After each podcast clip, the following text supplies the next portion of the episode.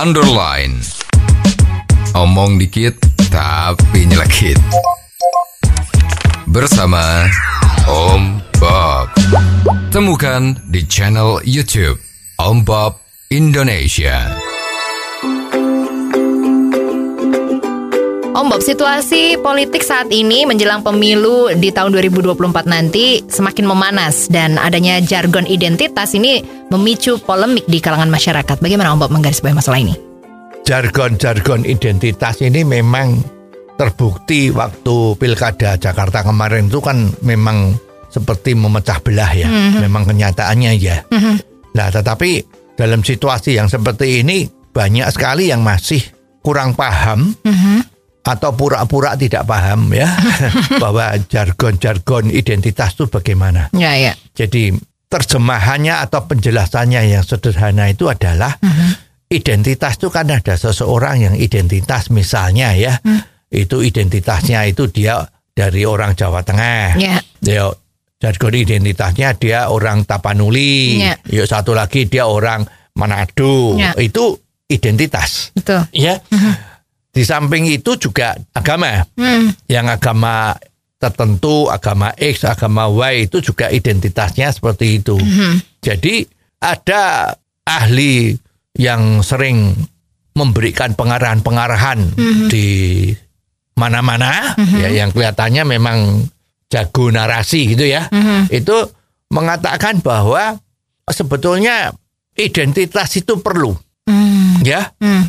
Jadi dia menentang kalau ada isu-isu identitas itu nanti dipermasalahkan di pemilu itu dia menentang. Ya. Ya, dia mengatakan bahwa identitas itu diperlukan. Mhm.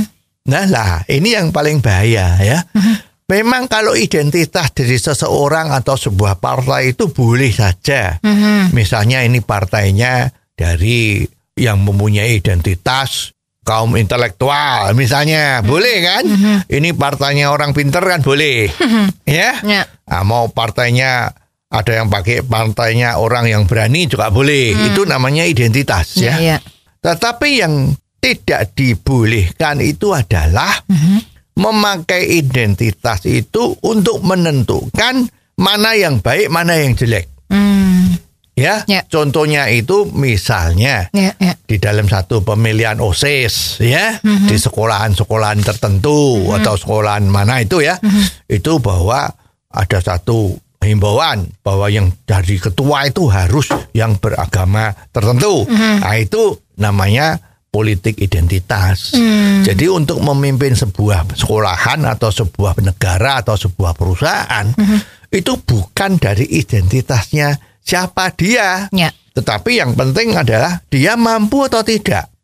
Jadi yang diartikan tidak boleh memakai slogan-slogan identitas untuk berkampanye itu adalah seperti ini. Ya, ya. Ya, jadi jangan pilihlah si A Hmm. karena dia adalah identitasnya apa. Itu tidak boleh. Ya, ya, ya. Ya, jadi kalau ada partai sekarang ada partai yang baru ya kelihatannya itu dia mengatakan bahwa identitasnya dia itu adalah agama. Itu ya silahkan boleh saja. Hmm. ya Nah, tetapi pada saat nanti kampanye itu tidak boleh.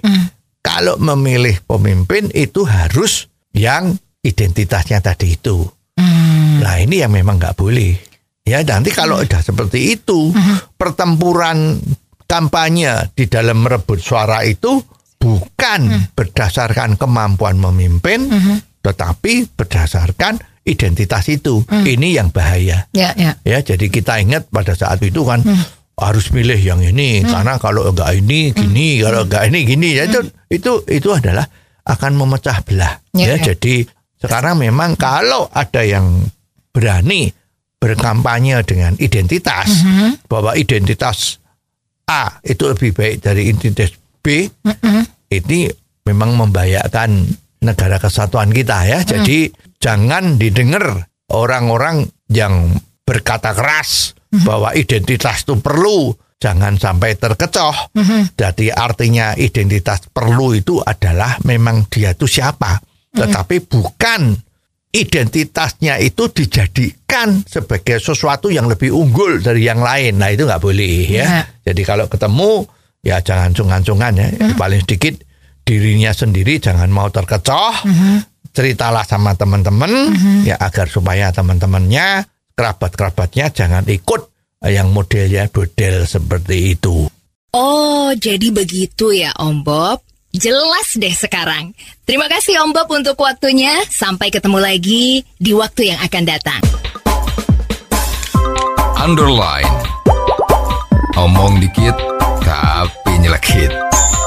Bersama Om Bob. Jika Anda suka dengan channel ini, jangan lupa subscribe, like, dan komen.